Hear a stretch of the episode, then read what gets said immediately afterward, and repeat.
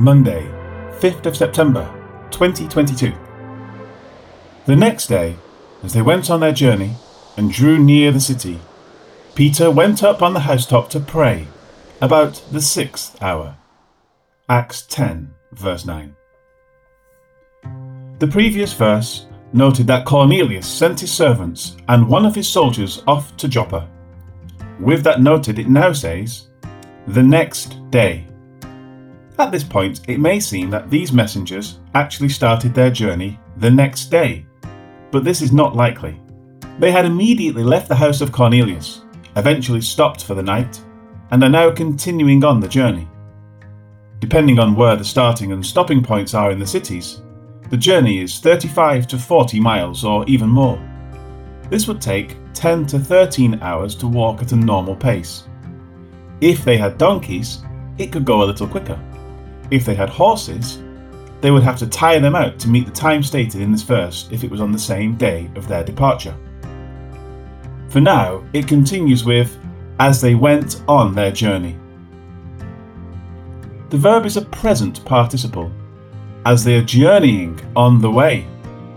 Luke is taking us through a methodical set of steps concerning what occurred to show us how the Lord perfectly timed everything that will transpire. In this journeying, it next says, and drew near the city. It is another present participle, and are approaching the city. Again, Luke is drawing the reader directly into the events as they unfold. They have left Caesarea, they are journeying on the way, they are approaching the city. Now, at that same time as these things are coming to their conclusion, it says that Peter went up on the housetop to pray. The timing of the two events coincides at this moment. The people who have been sent by Cornelius, because of the visitation of a messenger when he was seeing a vision, are coming near the city just as Peter is going up to the housetop to pray. The housetop was most likely unoccupied at this time. If it was a sunny day, the sun would be high. Unless there was a purpose in going up there, people would more likely remain in the shade.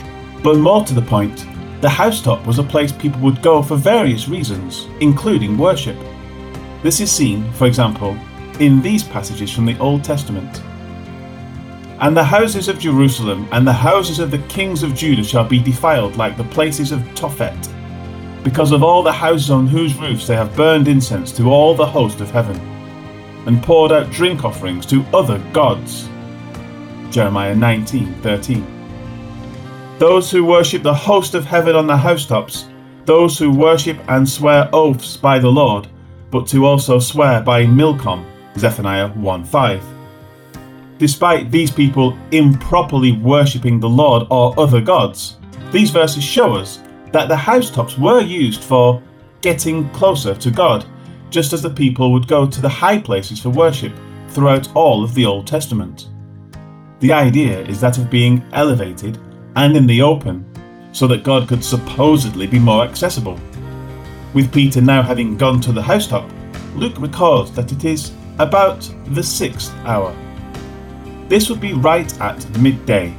This shows that the journey most probably began on the day before, unless they got up extremely early in the morning when it was still pitch black. They could not have arrived this quickly at Joppa. Hence, they immediately left Caesarea they travelled until evening, and then they resumed travel again the next day. This is all to be considered in how the events will come together at the same time. Life Application Don't be afraid to read various versions of the Bible. One can really miss out on the actual feeling of what is happening if the translators are wrong in their wording, choice of verbiage, the tense of verbs, and so on. Luke is purposefully drawing his readers into the narrative, leading them as if they are following along as the events take place. Using the past tense in place of the present tense may still convey the same general idea, but it loses the flavour of what is presented. Being captivated by one version, especially when it is wrong in such ways, means you may miss out on the delight of the moment. So, feel free to read several versions as in a parallel Bible. you are sure to get a fuller appreciation for what is said. If you have a real question that develops between the versions, then you can research more fully to find out what is nagging at you.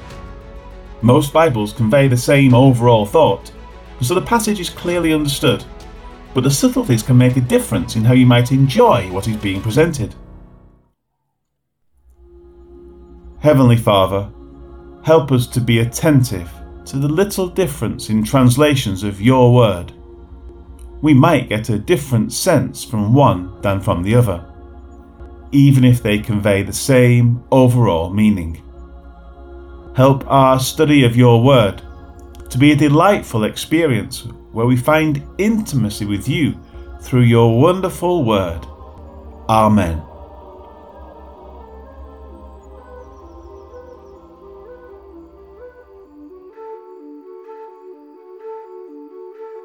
The next day, as they came near Joppa, Peter was going up to the roof to pray. It was about noon. Acts 10, verse 9.